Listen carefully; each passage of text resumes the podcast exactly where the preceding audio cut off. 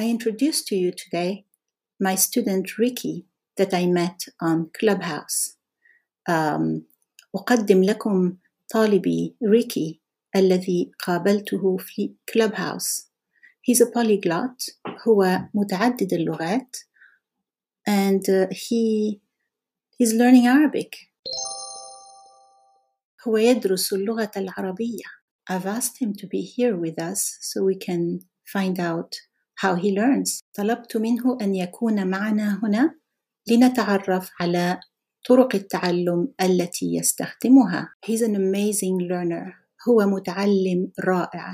I'm sure you'll find some of the ways he learns very inspiring. أنا متأكدة أنكم ستجدون بعض الطرق التي يستخدمها ملهمة جدا. So listen to his advice. إذا استمعوا إلى نصائحه.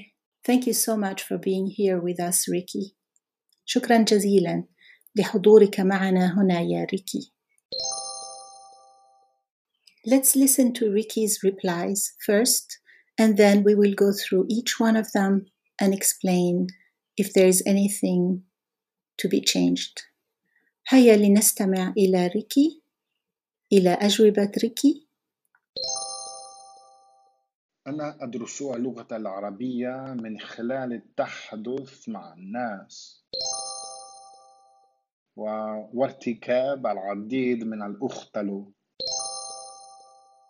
كما أنا أحب كثيرا أن أقرأ الكتاب وأستمع إلى الموسيقى.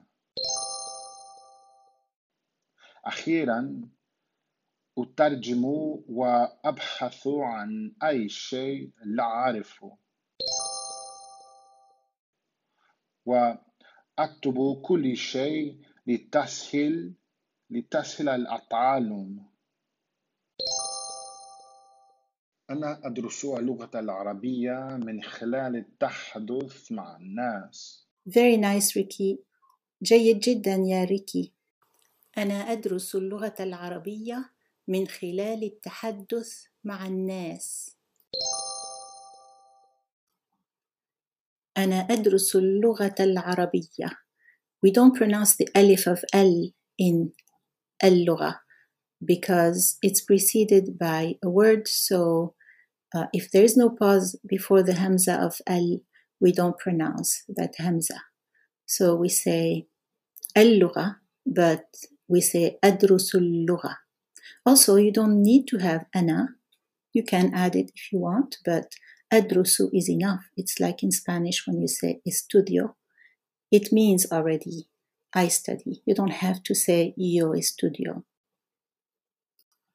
من خلال التحدث مع الناس the شدة on the dal is very important because it's the verb تحدث which has a double dal uh, and as you know adding a shadda changes the meaning so من خلال التحدث مع الناس. وارتكاب العديد من الأخطاء. أخطاء is the plural of خطأ. أخطاء mistakes. كما أنا أحب كثيرا أن أقرأ الكتاب وأستمع إلى الموسيقى.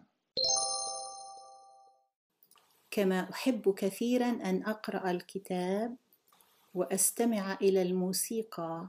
We cannot add أنا after كما. كما has to be followed by the verb directly.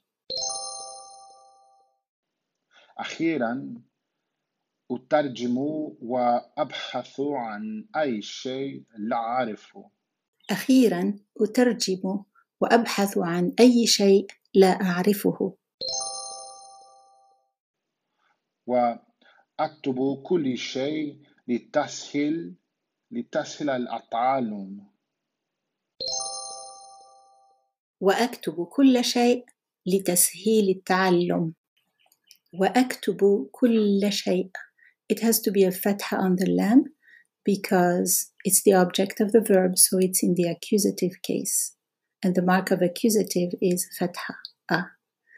وأكتب كل شيء لتسهيل التعلم. If we pronounce the E at the end of تسهيل, uh, we do not pronounce the hamza that follows because we're not pausing. So uh, if we paused, we would not pronounce the E. لتسهيل التعلم. Thanks again, Ricky. شكرا مرة أخرى يا ريكي.